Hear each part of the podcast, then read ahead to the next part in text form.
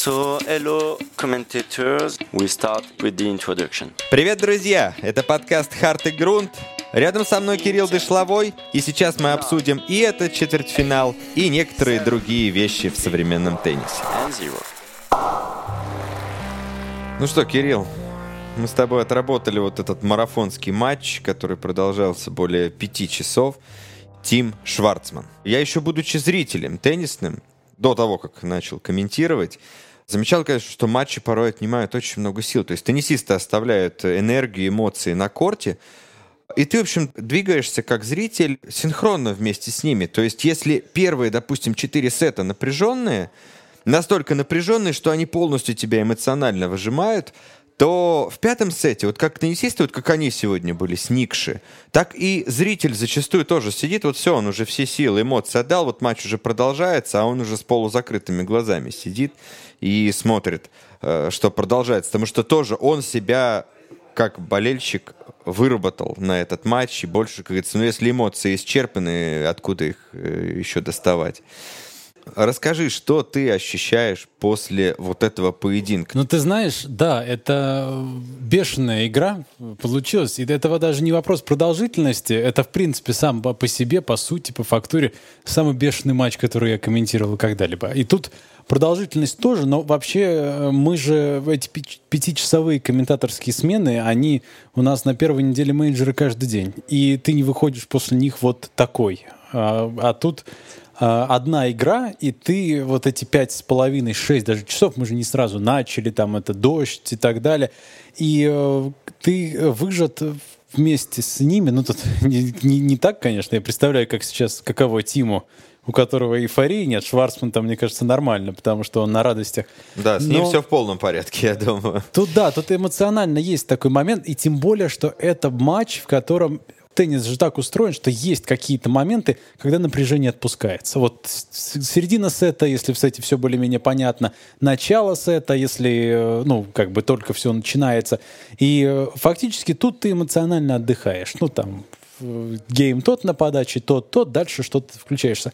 Тут я впервые видел такую игру, ну, ладно, не видел, комментировал, наверное, такую игру, где один другого не отпускал вообще ни на секунду. И обратный брейк и, и брейк сам по себе — это ну, события, на которых мы как бы репортажи свои ну, базируем, мы на них опираемся, да, мы их вспоминаем потом как-то. И вот тут был такой этих фестиваль брейков и обратных брейков, и плюс в каждом гейме была борьба, и плюс это четвертьфинал Ролан Гарос, и плюс все это так эмоционально, что э, на самом деле ощущение, конечно, непередаваемое. Знаешь, то, что ты э, прикоснулся к чему-то очень большому, но я, например, не, не готов до конца осознать, что это было сейчас э, в полной мере. Ну вот, может, сейчас вместе попробуем. В начале пятого сета, когда было уже понятно, что матч затяжной, мы с тобой как раз затронули вот эту вот тему о том, как же все-таки необходимо работать с длительностью матча.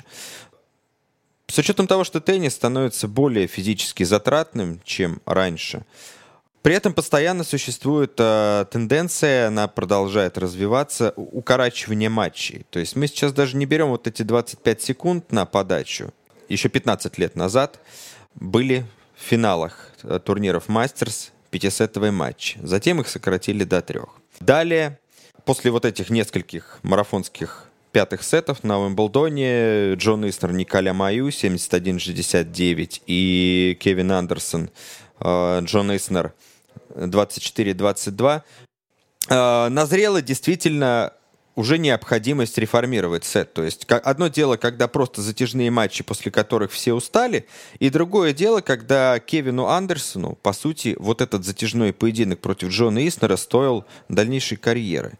Это на самом деле очень драматичная и э, трогательная история. Конечно, может быть, даже и сам бы Андерсон сейчас э, сказал, что нет, э, вопрос в чем-то другом на тот самый уровень Андерсон уже никогда не возвращался. И, в общем-то, человек, который попадает в два финала в течение двух календарных лет, ну, это, конечно, элитный теннисист. То есть ты как бы мало того, что попадаешь э, в элиту, так ты еще и подтверждаешь, что ты действительно не случайно попал в прошлогодний финал.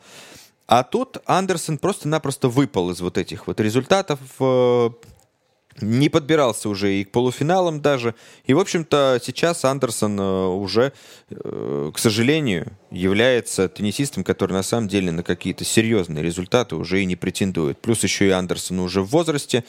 Ты считаешь, что должен из себя представлять пятый сет? Потому что самое главное соблюдать ту самую тонкую грань между случайностью и между тем, чтобы не выматывать теннисистов. То есть, с одной стороны, разница в два гейма, она действительно расставляет все точки над «и». Все-таки тайбрейк — это немножечко не то. Вот представить просто ситуацию, при которой сейчас Тим со Шварцманом, допустим, дошли бы до счета 6-6 в пятом сете, дальше бы дошли до счета по 5 на тайбрейке, и получается ситуация, когда теннисисты более 5 часов провели на корте, Хотя они, конечно, в равных условиях, но каждый из них при этом понимает, что сейчас все решится двумя мячами. Я не и вижу в этом ничего неправильного, на самом деле. Для меня это серьезный диссонанс, потому что я не представляю, вот как можно поставить пять с половиной часов твоего труда, пять с половиной часов вот этого зрелища, вот этих вот сил, ударов и всего вот этого на кон на два мяча. Ну какой ценой? Ну тут смотри, э, ситуация такая. Мне кажется, что в, в спорте, в жизни очень много решает случайностью в один какой-то момент, правильно? И э, в принципе в сете, да, сет так устроен, мы же не говорим с тобой о том, что в каждом сете должно быть отрыв, отрыв должен быть в два гейма, минимум, как это было э, десятки лет назад. И соответственно, мы тайбрейк как, как бы как концепцию мы принимаем, да? Вопрос, должен ли он быть в пятом сете. Мне кажется, что это вопрос цены этого, да, потому что, э, в принципе, вот эти затяжные матчи, их очень мало есть этих пятисетовых матчей, может, крамольную вещь вот скажу, об этом и речь. которые стоят того, чтобы они были такими долгими помню из последних финала Мблдона Федерер Джокович, это матч, который все часы вот эти вот смотрелся, ну, практически на одном дыхании. То есть я помню свои эмоции, я бы ни в коем случае не хотел, чтобы это были три сета. Я ни в коем случае не хотел бы, чтобы пятый сет был короче, чем он был на самом деле. Но на самом деле это матч такой э, редкий в этом плане, потому что ты вспоминал Изнера Андерсона, я вот не против пятисетового формата в целом, да, но к концу всем хотелось, чтобы этот матч закончился. У меня было такое полное ощущение, когда я смотрел. Хотелось это э, комментаторам, хотелось это Андерсону, хотелось Изнеру, который просто умирал, который уже говорил, все, я не могу, я не встану с этой смены сторон, он арбитру тогда говорил. Потом принесли кокосовую воду, и он еще 10 геймов продержался, или сколько, 4, ну сколько-то геймов. И, короче, как-то выжил, но чтобы этот матч все равно проиграть. И зачем это? Потому что цена, как ты правильно сказал, очень высокая. Андерсон – вот потом очень долго восстанавливался, в принципе, и, может быть, и не восстановился никогда, это не исключено. Изнер, понятно, у него вообще карьера богата на вот эти э, сумасшедшие матчи. И кому оно нужно? То есть есть, э, например, э, человек, которого зовут э, Бен Ротенберг, это журналист, журналист Нью-Йорк да, Таймс. американский. А, вот, он вообще противник 50 формата в целом он э, постоянно топит за то, что на шлемах надо играть в три партии. С этим я не согласен. По, по нескольким причинам, потому что все-таки в пятисетовых матчах есть свой кайф. В принципе, э, в этом формате, да, не в самих прямо в шестичасовых пятисетовых, а в формате. И плюс э, один матч Джокович, Федерер, вот как в финале Умблдона за несколько лет, стоит того, чтобы мы все это время играли пятисетовые матчи, мне кажется. Но смотри, вот сейчас это забирает столько сил, столько здоровья. И, в принципе, если мы пятисетовый закрытый формат с тайбрейком в конце, я еще могу понять, да, потому что, ну, это не обязательно матчи, которые длятся прям по 6 часов. Более того, тут как бы есть очень хорошая, классная, сложно сочиненная драматургия, да, но если мы уходим в этот бесконечный пятый сет, то дальше плохо всем, мне кажется. И в первую очередь очень жаль игроков, потому что Изнера Маю никто никогда не говорил, что матч Изнер Маю — это отличный теннис на протяжении всех 11 часов. Абсолютно все признают, что к концу у них уже не было вообще сил никаких играть. И это был вопрос подачи, которая там попадет, э, со второго удара получится пойти в атаку или нет и так далее. То есть это была экзотика, диковинка, такой как бы памятник человеческой выносливости, но мы же не говорим там про качество игры, про качество тенниса, про зрелищность тенниса. То есть зрелищность там была в том, что ты сидишь и ты осознаешь, они играют 11 часов. Охренеть. Ну как? Ну то есть это, это вообще фантастика. Но при этом ты не кайфуешь, как ты кайфуешь там от тенниса как такового. Ну, здесь мы приходим к тому, что мы ни к чему не приходим а, на самом деле, потому что здесь действительно для каждого матча существует своя индивидуальная история. А, на самом деле, вот этот Уимблдон, финал Уимблдонского турнира, когда Джокович обыграл Федерера, после счета 12-12 для меня лично продемонстрировал то, что ну, эта система просто не годится. Не для всех матчей. Почему? Ну, это было ужасно, когда финал Уимблдона еще и при таком, ну, на мой взгляд, дурацком счете, 12-12, почему 12-12, почему не 15-15, ну, а почему, почему, не почему 10, нет? почему ну, не 10-10, почему... Ну, 12-12 это, то есть, двойной сет, понимаешь, как два да, раза по почему 6-6. не 18-18, почему не тройной сет, то есть это выглядело, как будто они так и не решили, кто из них сильнее. То есть этот пятый сет э, до счета 12-12, он опять же был настолько многогранным, то есть сколько раз поменялись игровые обстоятельства, совершенно разным образом завихрялась эта игра. И в итоге это все равно, что, ну вот ты любишь кинотерминологию. Для меня это было все равно, что последние 15 минут нажать кнопку Power на пульте и просто выключить. То есть 12-12 и тайбрейк, и понятно, в общем-то, что тайбрейк недостоин этого матча. То есть этот матч достоин того, чтобы действительно кто-то из них дал слабину, кто-то из них доказал свое превосходство и сделал брейк и дальше удержал свою подачу. Ну что такое тайбрейк? Э, ну недаром же и не первый год, и не первое десятилетие сложилось уже понятие и высказывание о том, что это теннисная лотерея. Ну зачем разыгрывать Мне кажется, финал в, э, в лотерейку? Мне кажется, тайбрейк это лучшее, что есть в теннисе. Тайбрейк э, лучше, что есть в теннисе, но, наверное, только не во всех э, случаях. Э, ну да, не, когда тайбрейк в одну сторону, по понимаю, да, но вообще в целом тайбрейк это вот э, когда в НБА, да, в конце матча играют овертайм. 5 секунд, не, не, даже не овертайм, последние 5 секунд играют там, ну, полчаса или сколько, ну, как вот долго. И вот эти последние 4 десятых секунды, которые есть на трехочковый бросок, это то, что делает НБА вот таким супер зрелищем. Здесь тайбрейк, когда все может решить один-два мяча, и вот счет по пяти на тайбрейке, это вообще, это, это мое любимое вообще, потому что здесь как раз, когда оба в одном мяче, в случае с последним сетом, от матчбола, это то, что может сделать теннис вообще, э, ну, суперспортом по популярности и что его делает э, во многом суперспортом. Потому что если мы говорим про кино, про драматургию, да, то в матче Федора и Джоковича кульминация была. То есть она, это мы, мы ее не убрали.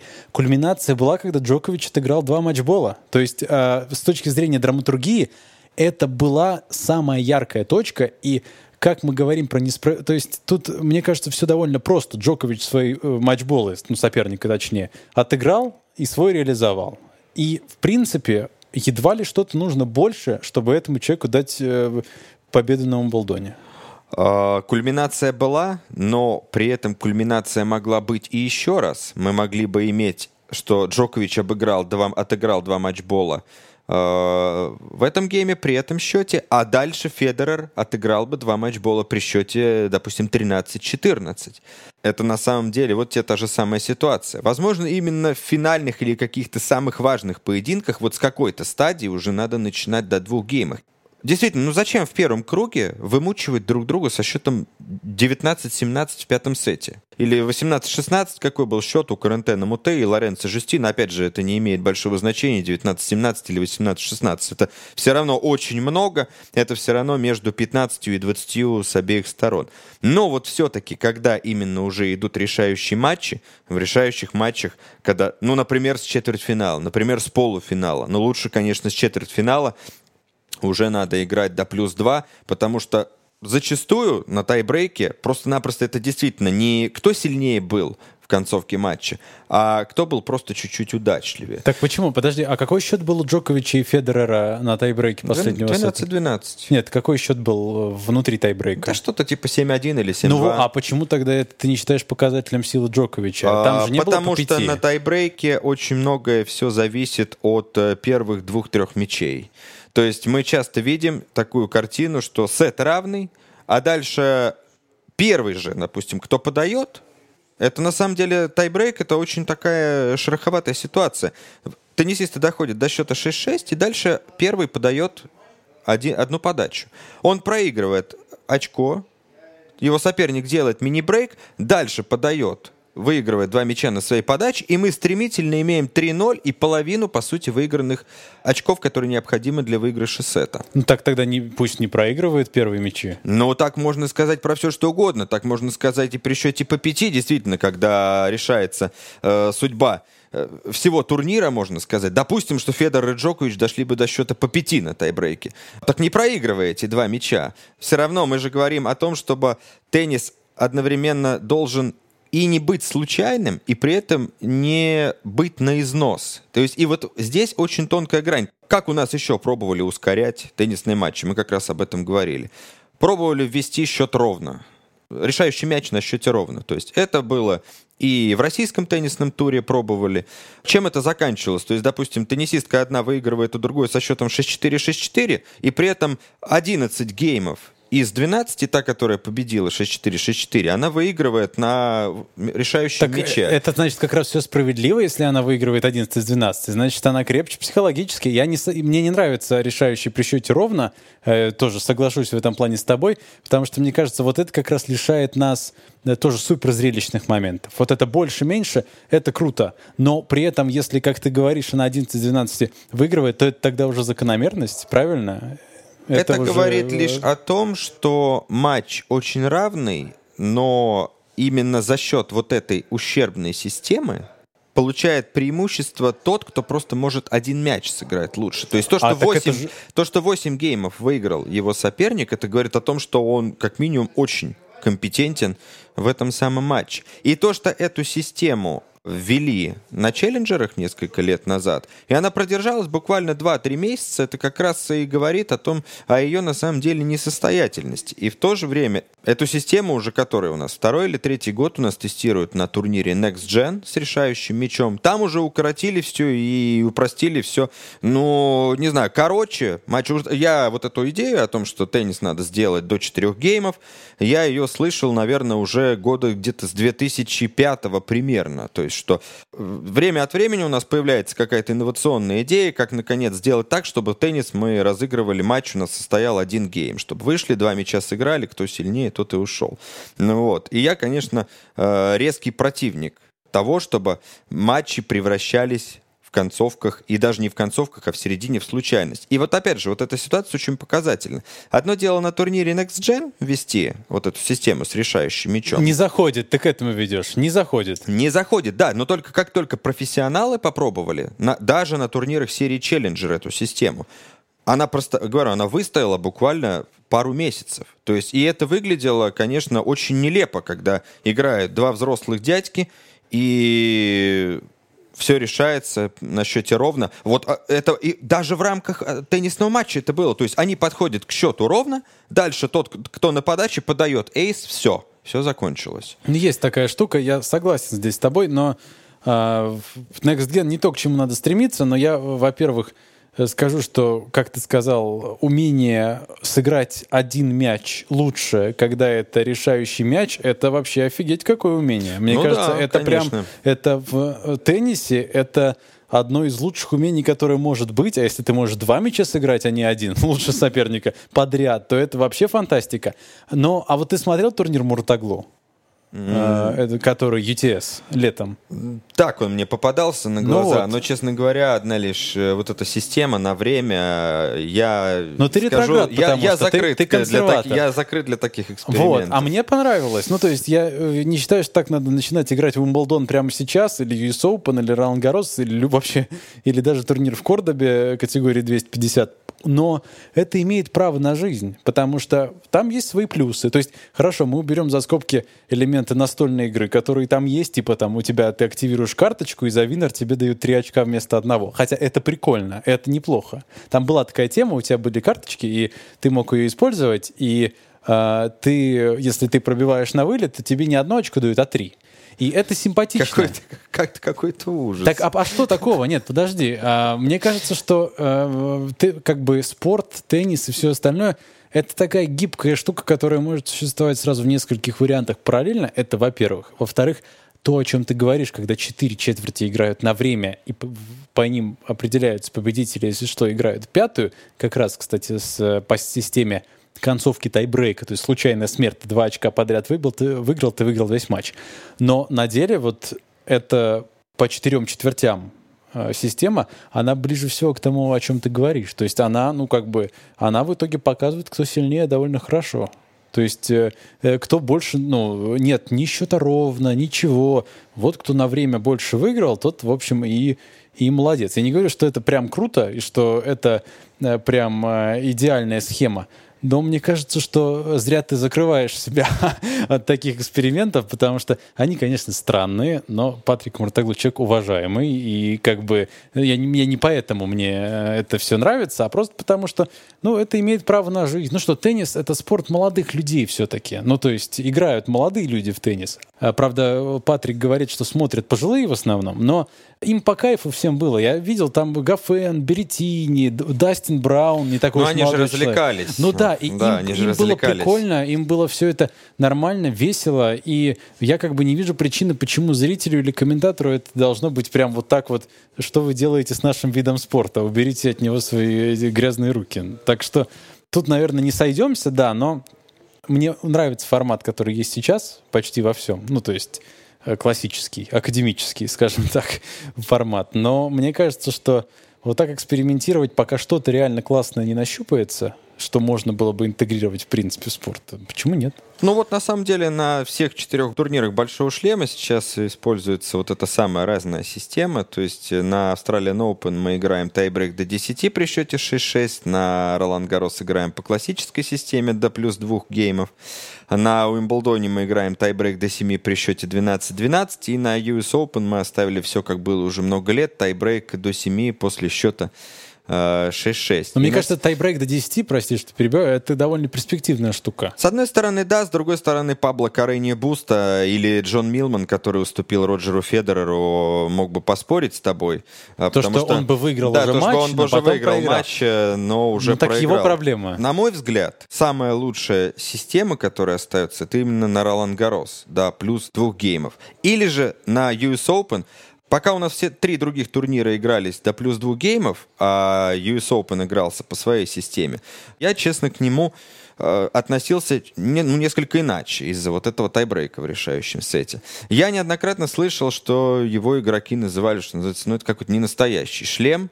Теннисные болельщики, я имею в виду, э, то, что это не совсем Но настоящий мне кажется, шлем. это, это что-то разговоры такие совсем ретро, ты сейчас Э, говоришь. Да нет, это не совсем ретро. Это, в общем-то, довольно молодые люди высказывали эту точку зрения.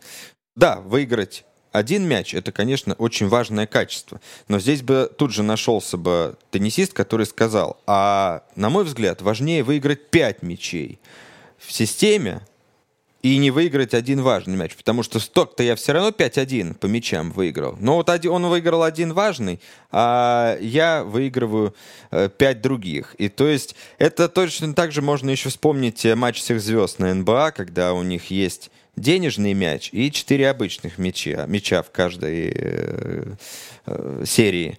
То есть, и вот какие мячи важнее забивать? Он за 4 мяча получает одно очко, а за последний мяч 2 очка. И вот действительно очень серьезная разница. Это показывает, насколько психологически тот или иной баскетболист готов. То есть, потому что постоянно бывает, первые 4 мяча он уверенно кладет, берет двухочковый мяч и не забивает. Ну так это же, это же классно как раз. Это, мне кажется, ну, смотри, если выиграть 5 мячей, что мешает тогда повести на тайбрейке 6-0 или 5-1 или что-то, ну, то есть ты э, как бы, у тебя же есть время, это Ну, же... не- Силы равны-то.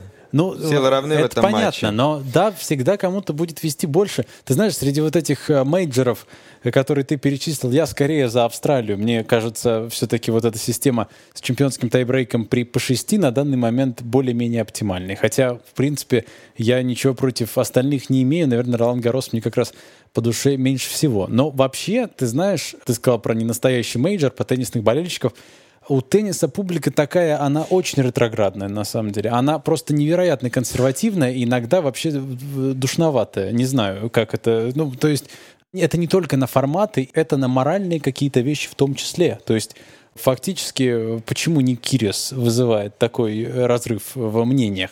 Потому что большая часть теннисной публики, она его не очень любит, потому что как бы там понятия такие рыцарские чуть-чуть, мне, мое впечатление. То есть поэтому э, больше всего обожают Федерера или Рафу, потому что они оба такие как бы рыцари. Они э, без страха упрека, супер фэрплей, все прекрасно, эмоции всегда под контролем, сколько людей Федерера вот за его вот это вот э, как бы аристократическое вот это поведение обожают и так далее. Джокович им нравится чуть меньше, потому что он как бы при фейерплейности э, его как бы маска, я не говорю про них как про людей сейчас ни в коем случае, потому что я их не знаю, но его маска, она, она как бы чуть более сложная, потому что он вроде как пытается быть классным парнем, при этом все, все видят, что он ну, человек с очень сложным характером, и поэтому он как бы, э, как мое впечатление, общей теннисной публикой воспринимается чуть сложнее, потому что понятия, они такие как бы очень своеобразные у теннисных болельщиков, если вообще это, ну, возможно их как общность как-то рассмотреть. И мне кажется, это все про одно, то есть это все и надо ли играть тайбрейк в пятом сете, и какой идеал человека, какой идеал теннисиста, и еще куча всяких э, морально-этических и бытовых вопросов, они все как бы вот в такого теннисного болельщика э, вписываются. Потому что психология у футбольных болельщиков, она совсем другая. У баскетбольных там еще одна и так далее. И, и в общем, я думаю, болельщики фигурного катания, болельщики, это вообще, так что все. И шахмат. Больше... Шахмат, да. Ну, так что это как бы все очень интересно и очень по-разному. Да, Ник Кирьос, буквально пару слов о нем хочется сказать. Э, человек, который в последнее время является, претендует на то, чтобы являться законодателем каких-то теннисных мод, и при этом человек сам в открытую говорит, что он теннис не любит, что это для него просто работа, что он любит баскетбол и хотел стать баскетболистом. Вот что мы имеем, и мы имеем то, что у нас теннис реформирует э, человек, который на самом деле не любит этот вид спорта. И на какие-то теннисные решения, как, например, вот эту историю с Матсом Виландером, тоже повлиял человек, который на самом деле не любит этот вид спорта.